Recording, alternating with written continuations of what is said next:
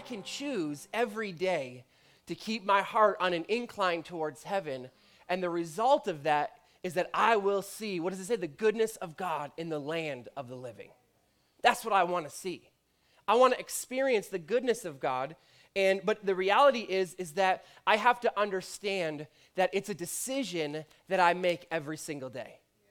That every day when I wake up, you know, and I throw the covers off and I kick my feet over the bed, I have to make a decision. What is the direction of my heart going to be? Because nobody can change our hearts.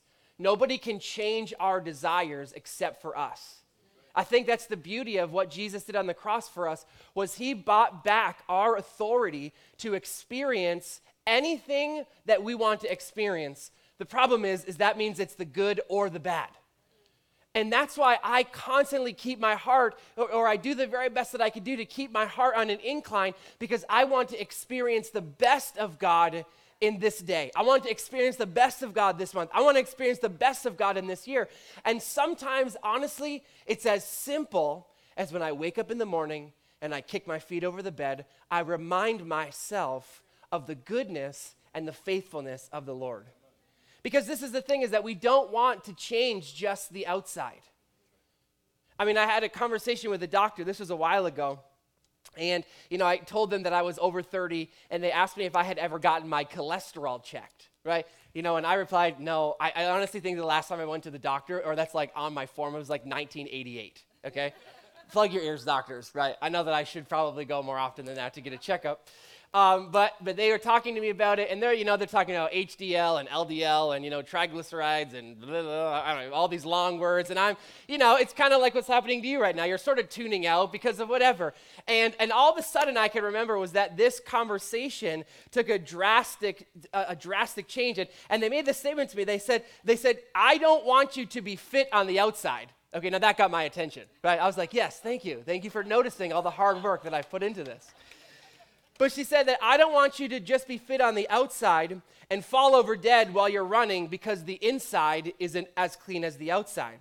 And I said to her, listen, I know, I know, I know, I know that you have all these degrees and you got all these things, but I tell you something, I would never drop dead running because I don't do cardio, right? okay.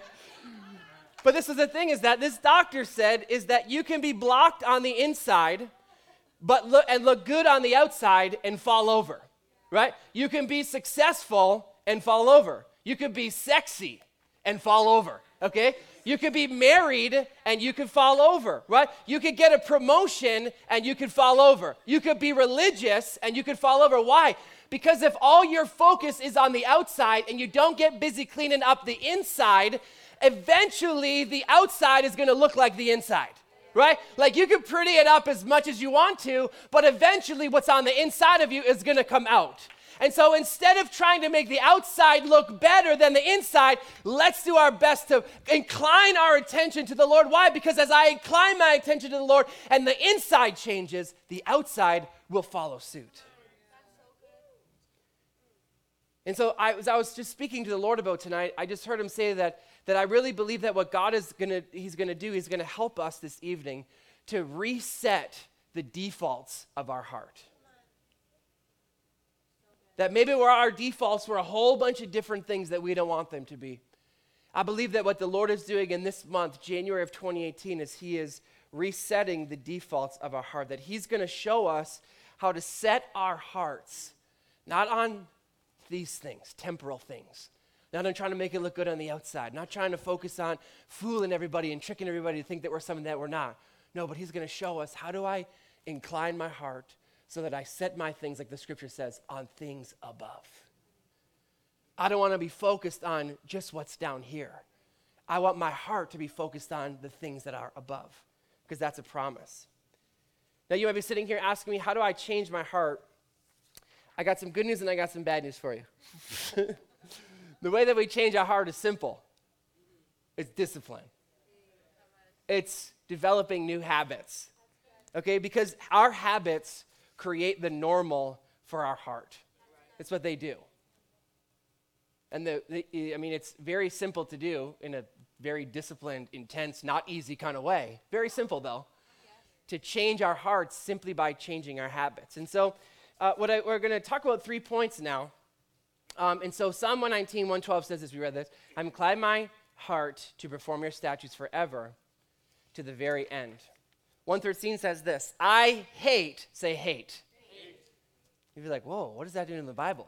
Like, I thought we were supposed to like love everybody and, you know, we're supposed to just, yeah, be happy and yeah, everything is okay, be easy, okay?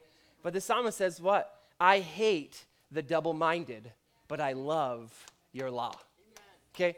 Now, he's talking about I hate the double minded here, and that's something, okay? But he's not talking about a person, you know? Like, you double minded person, I hate you, okay? That's not what he's saying.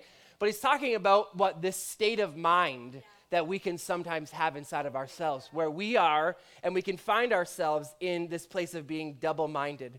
But I tell you something, what I've discovered in this, and this is one of the main things that I, that I coach people in, especially in dealing with physical things, because, you know, I've been working out for a long time.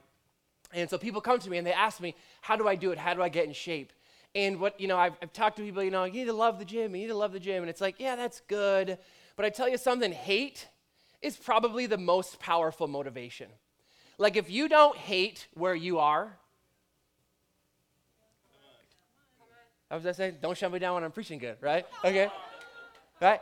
If we don't, if we can't hate where we are, we'll never change. Because the first thing that we have to do, and this is what the psalmist said, okay, I'm not like preaching some crazy gospel here. He says this I hate the double minded.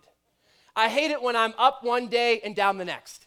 I hate when I got a good perspective and then I got a bad perspective. I hate the fact that situations can determine how I feel about my life. I hate the fact that I'm double minded, that in one breath I can say the promise of God, and then the next breath I can curse my life. I hate that I can be double minded. And I think that's the very first thing that we have to do. We have to, as we step across the line of this year, we have to be able to define in ourselves what are the things in our life that we hate, because we all have them. We all have those habits. We all have those thought processes. We all have those things that we do that we hate about ourselves that we do, right? You got that. You're like, man, I'll tell you one of the things. I hate that I like to eat late at night. Okay? I hate that. Okay? But I don't hate it enough. Or I'll say this I love eating more than I hate the fact that I want to eat at night, okay? And so the reality is is that I don't change, right? I'm so double-minded in that area. It's like, you know how that feels, right? You're like you're like, "Oh my gosh, I'm so hungry." And you like stuff your face, and then like as you're stuffing your face, the spirit of regret hits you heavily. And you're like, "Why did I do that?" But the problem is is that sometimes what we can do is that we can love where we are more than we hate it. And because of that, we remain double minded. I love to worry. I love to fear. I love to take control more than I hate the fact that I do that and I separate myself from my trusting Heavenly Father. And you see that I believe this is what we have to do because the reality is, is that, like I said with food, it's just a funny example. But a lot of us, and a lot of the reasons why, you know, and myself included, that we habitually just continue to repeat our life all the time, is that we have a love hate relationship with so many of the things in our life. Isn't that the truth? And, I think that it's evidence, and I mean, it gets the best of us. I mean, that's even like Paul the Apostle, right? Where he makes this statement. He says, you know, why do I do the things that I don't want to do and I you know, I don't do the things that I know that I should do. Okay, I mean, even Paul was, you know, perplexed with this state of why do I constantly have this love hate relationship with things that I know are hindering me from the plan of God. Last week we talked about this with King David, you know, where, where we know that, you know, you remember the story King David and Absalom, and Absalom had just died in battle, and Absalom was King David's son, and you know he's like weeping and mourning. And and joab you know busts in you know remember he like kicks down the door. Remember and he gets real angry at king david and he makes the statement why do you hate those who love you and love those who hate you right? Why do you love those things that are bad for you and hate the things that are good for you? Why do you love the things that God is trying to get out of your life and hate the things that God is trying to do in your life? And so often we remain stuck in this place because of this love hate relationship where we want control, but we want God to have control. And I want control and I want God to have control, but I want control and I want God to have control. And because of that, I stay torn because I don't understand how to hate the things that God hates. But I have this with so many things because I love how they feel for a moment, but then I hate the crash. And certain things, I hate them when I'm doing them, but I love how they feel when I'm done. And like I said, food was this way, you know. I mean, you could go back in my life and look at pictures that prove this, that I've definitely gone through seasons. I could have a, literally a 15 minute slideshow of like all the different versions of me, okay? Because I got a thing. I got this thing with food. Um, and, you know, but the, this is the thing is that, that, I had this realization that this was happening um, when we started taking more pictures in the ministry. Okay, this is a few years ago. And I actually still have like one of the first pictures of me on stage. It's a reminder, you know, this is why you don't eat at night. Okay? and so I keep it. It's my screensaver. You know, it's a giant picture on my fridge, okay, that just pops up at night. No, I'm just kidding. You know, and I, I realized this that I had this love hate relationship with food because people started taking pictures, and, you know, somebody came and showed me the picture of myself, and I asked where I, if I was hiding behind the fat guy. And as I was saying it, I realized that I was the fat guy, and it was a bummer, okay? But this was this moment where I realized that I had this thing, I had this, you know, this problem, I had this love hate relationship that I, until I came to the place where I hated the fact that this was what I was doing until I came to the place where I hated and this is a silly example, like I said, but until I came to the place where I hated what this was doing to my body, until I came to the place where I became more focused on where I wanted to be than where I was, until I realized that I don't want this anymore, but I want this, I stayed and remained in this habitual cycle continually. You know, sometimes we have this with things like self pity. You know, self pity is that thing is, oh, I mean, nothing tastes better than a sweet sip of self pity, right? It's like, ooh, you know, it's like the tastiest morsel of food you could ever eat. It just, ooh, it just soothes the soul, self pity, right? It does. But what? It's one of those things that it feels good until the high is over. And you realize what? I'm worse now than I was before I started this party. You know, the problem with self pity is that, you know, to me, it was like this thing that I had with Doritos sweet, sweet chili Doritos. Ooh. I love me some sweet chili Doritos. Now the thing is is that it's not that I hate the taste of Doritos, it's that I hate what they did to my waist, right? I love the taste of sweet chili. I remember telling stories of people. This was my biggest problem. I would tell people, you know, I ate this whole bag of sweet chili Doritos and like I don't think I gained any weight right? That's a lie, okay? That's one of those things where you're just lying to yourself, all right? But this is the thing is that I, I loved it and I loved the taste, but I hate what it was doing for, to me. But until I came to the place where I realized that I don't want to be here anymore. This is the point that I'm trying to get across. Until we get to the place where I hate where I am. I tell you something, eh, let me say it like this it's very difficult to change. I mean, in my own life, I could recount story after story after story after story of me telling people, you know, someone coming to me and saying, You need to get this, you need to do this, you need to do this. And I'm like, Yeah, I'm trying, I'm trying. And I'm convinced that when I was saying, I'm trying to get better, I'm trying to be to, all as I was saying was, mm, I don't know which if I love it or I hate it. And so often we stay in this place of indecision. And sometimes we think about it like, you know, oh, you know, I want to, you know, not eat so much anymore and I'm in this love, but that's not what I'm talking about. Sometimes we're talking about the blessing of God in our life and God desiring to pour out the blessing of God, but we're having trouble trusting in the Lord. And so when God asks us to step out and trust Him, and we can't because we need to maintain the control, and God's trying to get some things into our life, but because we can't step away and release the control, He never can. Until I hate that about myself, it makes it so difficult for me to change. Like until I hate the fact that I get angry. You know, it feels good to get angry. I mean, you could get people to do things when you're angry. You know, if I just shout at you and I get real intense and real angry at you, I could get you to do things. But I tell you something, once you do it for me, then you're gone and you never want to be with me again and I'm all alone. What is it? It feels good going down, but I hate the result of it. Complaining is like this. You know, isn't complaining like that? Like, whoo, baby. You know, you get me on the right day, And I love to complain. You know, some days it's like that, right? You're just waiting for that person to just ask you how you're doing. You know that? You're like seeking somebody out. Please just ask me how I'm doing, right? And then you just like, bam, this is it. This is my moment. It's like a spotlight from heaven beams on you. And you just unload on this person about everything that's wrong with your life, your day, the people that are around you. But the problem is, is that when you're done complaining, that person is never going to want to be around you again because they don't want to hear the complaints anymore. I love the way that it feels when I do it, but I hate the results. I mean, so many things in our life are like that. People who talk bad about others. You know? We could all say it. It's okay. We could be honest here. Sometimes it feels good, you know, to talk about Jim and George and how they made such horrible decisions. And, you know, I would never do those things if I was them. It feels good to do those things. But the problem is, is that, you know, then when I see them and they come into me, I can't treat you any better than how I've talked about you. And so now what it does is it separates me. I love what I do in the moment, but I hate the outcome. Until I come to a place where I hate the things in me, stuff will never change.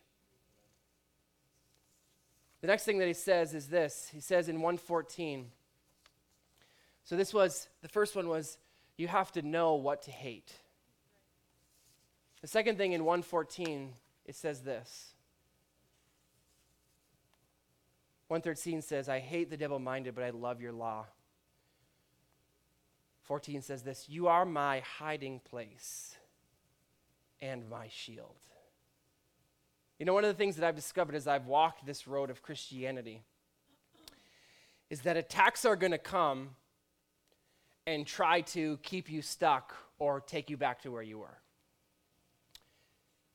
That if I don't know where to hide or how to hide when discouragement tries to set in in my life, I'm an open target for the enemy. If I don't change where I'm hiding, my outcome is going to continually be the same as it was last time. That unless I do something to change where I am, the next time I get discouraged, I can expect to be the same as the last time I got discouraged. And that's why the psalmist says this. He makes the statement that you are my hiding place and my shield. The question that I had to ask myself is, is am I running to, am I running to the same enemy that's attacking me? When I feel discouraged, is my hiding place discouragement? When I'm feeling shame, is my hiding place that I go and I hide in that shame?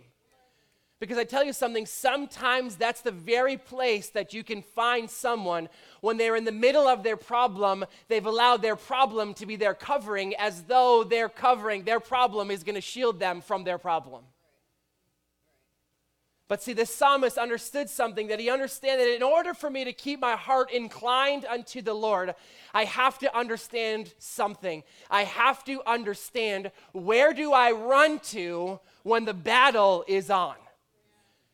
Because I tell you something, the scripture has like, it says it like this that, that under his wings, that I can find refuge in him, that in the middle of the battle, in the middle of the most difficult of situations or circumstances, that I could be sitting in the middle of the battlefield, but in the middle of that battlefield, I could be protected because I understood where it is that I'm supposed to hide. Now, I'm not talking about physical hiding places. I'm not telling you that you need to go home tonight and build a fort somewhere in your house.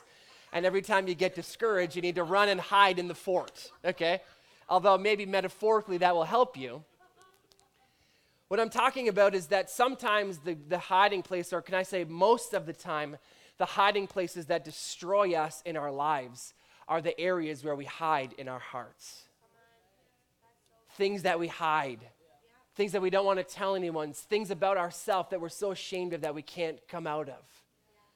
These areas of our hearts that we hide and that we try to hide under, these are the areas in our lives that end up destroying us. But the Lord says this He is our hiding place and He is our shield. When the attack comes, the psalmist is giving us very strict instructions of where do I run to?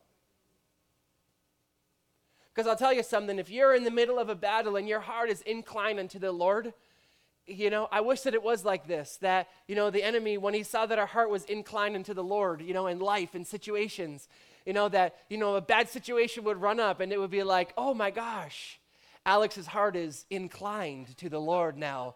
Let's not bother him. Okay? I wish life situations were as polite as that. To know that I'm having a good day right now, so if you could please not bother me, you know, call me tomorrow, that would be amazing. But I tell you something is that our strength is not that our life isn't difficult. Our strength comes is that in the middle of the battle, I know where to run to. I know what to do. I know what to say. I know how to respond to this situation.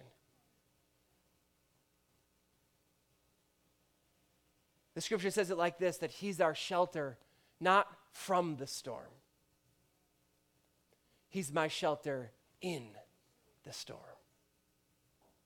Sometimes I wish that, you know, as when I accepted Jesus in my heart as a ripe three year old, that that would mean that my life was rainbows and butterflies and it's just happiness, you know, everywhere. Like, let's just sing kumbaya. But it's not like that. But sometimes what we can happen is we can get so focused on the battle instead of realizing that He is our shelter in the battle. I think that's why the Bible says that it's like sweatless victory. There's still a victory to be won, there's still a fight to be had. But for me, as I rest in the Lord, as I find my shelter in Him, that as I allow Him to be my shield, I'll experience the freedom that I need. Because I tell you something, the hardest timed, uh, let me say this we have to become very familiar with our hiding place before the battle begins. Like, you ever watched a YouTube video of people trying to put up a tent in a hurricane? Yeah. I saw a clip one time. I think it was like a preview to a YouTube video that I was watching. And you're watching somebody trying to put up this tent and it's blowing. Like, there's no chance any time ever in the next eons of life that this person is ever going to get this tent up. But it's the same thing in our life. Unless I have pre established where I'm going to run to before I'm in a battle, when I'm in the battle, when I'm in the middle of the fight, it, it's going to be very challenging for me to know what I need to do, where I need to run to in order to experience the life that I want. I was telling the interns that sometimes, you know, and we all have these things, right? We all have these places that we run to. We all have these things that we do. I was telling the interns just earlier this morning that my place of refuge that I, that I camped under for many years was the, the refuge of blame. You know, I tell you something, I became an expert on blaming somebody for every single problem in my life. You know, well, if it wasn't for this, if it wasn't for my parents, if it wasn't for my job, if it wasn't for my schooling, if it wasn't for this, if it wasn't for that, I found a way in order to blame something for everything, right? You know, I could blame my parents. You know, I was, you know, I blamed them for the fact that, you know, they didn't force me to stay in guitar lessons, and then I blamed them for the fact that they forced me to take, you know, calculus, you know, and then I, you know, I blamed them for being too hard on me, and then I blamed them for being too easy on me. And the reality is, is that it's so easy for us to find excuses. It's easy for us to stay and remain under these things that we do, these shelters that we have. But unless I become aware of the fact that these are the things that I'm doing, nothing in my life is ever going to change. And maybe you don't blame, but everybody has a hiding place. You know, maybe the place that you run to is food. Maybe the place you run to is pornography. Maybe the place that you run to, you know, is shame. Maybe the place that you run to is discouragement. Every single one of us has a hiding place, but the psalmist understood one thing. If I'm going to keep my heart inclined to what God is doing in my life, you alone, Father, can be my hiding place. And anything else in my life that tries to be the shield in my storm is like a cardboard shield. You know, it might stop a little bit, but it's only a matter of time. A little bit of rain, and that thing is going to crumble. And that's what happens to us time after time after time. But the psalmist is telling us that it doesn't have to be that way. So I realize that I know where to hide, but I don't always do it. And I got news for you that's okay. It's a start. At least you started. At least you've tried. At least you've made steps in the right direction. I mean, get accountability. Get people around you who can help you to make the strides, to do the things that you need to do in order to step free from these things. Because that's why you have to know what to say. That's why you have to know how to respond to situations. Because sometimes, you know, when you're like in the shower and you can't run to get your Bible because you're in the shower, but the thought comes in your head, okay? You can't be like, let me just meditate on this garbage for the next five minutes while I scrub my back, right? But I have to know what to say. I have to know how to respond. I have to know how to challenge myself. I have to know where to run to. I have to have the scripture. I mean, I, I preached that maybe it was like three or four weeks ago, you know, where I have that thing where I just say, Christ is in me. I am enough. And in my time of trouble, in my time of frustration, in my time of difficulty, would I have a place, an easy place that I know how to run to? That's why songs are amazing. Yeah. Why? Because, you know, you might not have the prettiest voice, but I tell you something, sometimes just releasing a little bit of the word of God, a little bit of song, a, some, something that you could say, anything that you can say to establish your place of hiding is better than running back to the discouragement, the depression, the shame. Yeah, that's right. And that's what's happening. And the last thing is this. So I know what to hate, I know where to hide. And verse 114 says this that I hope in your word. Can I tell you something? It's good to have hope. Turn to your neighbor and say, It's good to have hope. Now, I want to I wanna bring your attention to something here, and I'm closing with this. So, Liz, you could hop up on there. I'm closing with this. Notice here in this scripture 114, he doesn't say, I have hope. He says, I hope. Now, this is something that I'm pretty sure that I learned in like third or fourth grade English. That if he was to say that I have hope, that would be a noun. But the fact that he says I hope, that makes it a verb. Okay? Now, remember the verb is the action word. What is that? Remember those songs? I can't remember now. I wish I remembered it. I got to get better at remembering songs. But the reality was this is that hope wasn't something that he had. Hope was something that he did. You know, sometimes we could think that, you know, that we're just waiting for, you know, the hope of heaven to hit us. But I tell you something, hope is something that we choose to do being hopeful and having a good expectation of our life is something that we hope to is something that we do. Hope is active. Hope is intentional. Hope is something that i begin to do every single day as the situations come as the different things happen in my life. I have to actively choose to hope in those situations. That sometimes we could think that, you know, when the discouragement comes and it has the ability to get me down, well, I guess it just means that I don't have hope. But this scripture doesn't say that we have to have hope, it tells us to hope. That in the middle of the difficulty, hope. You know, when it feels, you know, when you're thinking, this is it, we're done.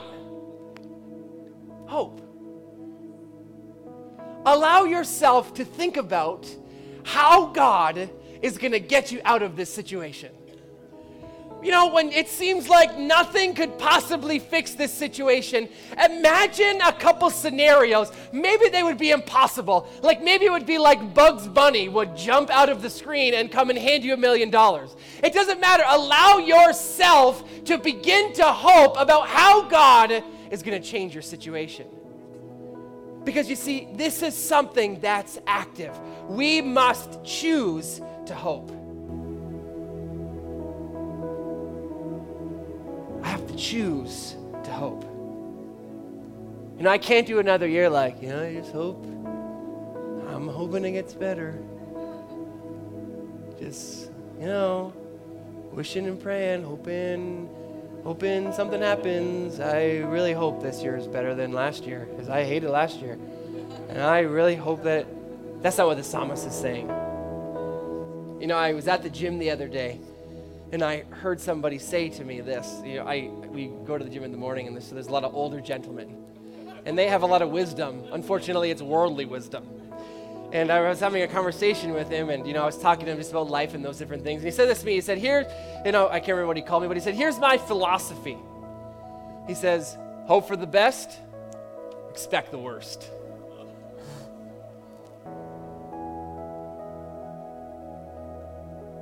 I hope in God. I'm not hoping in a system. I'm not hoping in a strategy.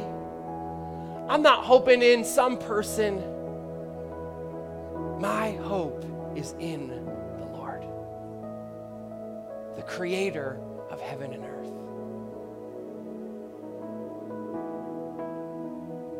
My hope isn't based off of if the situation goes good or it goes bad. My hope isn't based off of an outcome. My hope is based on the Lord.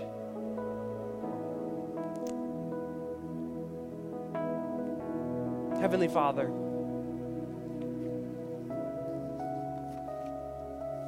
actually, can we stand?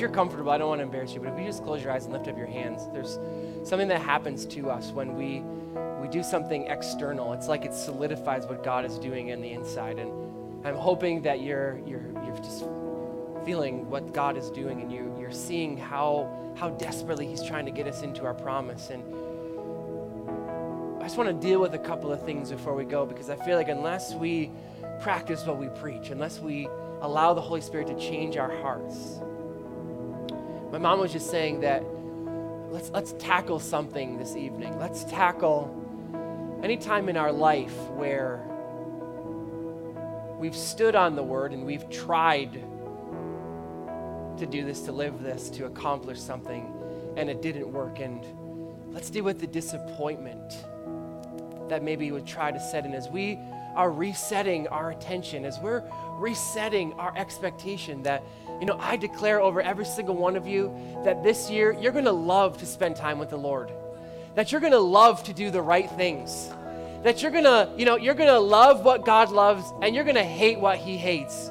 That you're to love to be righteous. You're to love to be holy. You're to love to trust the Lord. You're to love to release the control to him. That we're resetting our hearts to him. So I simply want you to just say this, just say, Holy Spirit, Show me a memory where I became disappointed in this process of faith. Now, He's just going to take you somewhere. Really, anywhere you go, that's okay. It's going to take you to a memory where you stood, you tried, and you trusted. And the situation didn't turn out the way you thought it was supposed to turn out.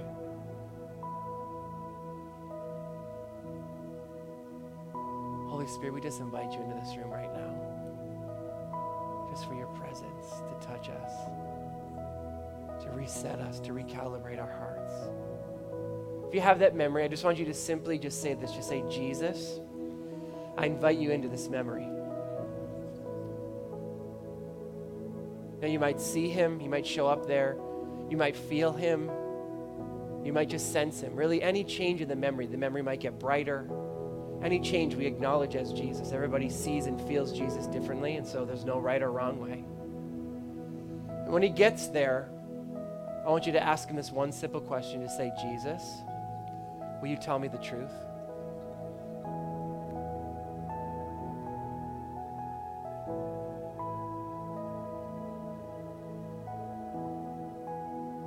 Speak something to you.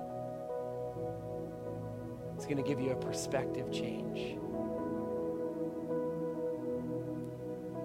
Those words, that truth, that is your shelter. That is your shield. It's your place of refuge where you can trust in Him.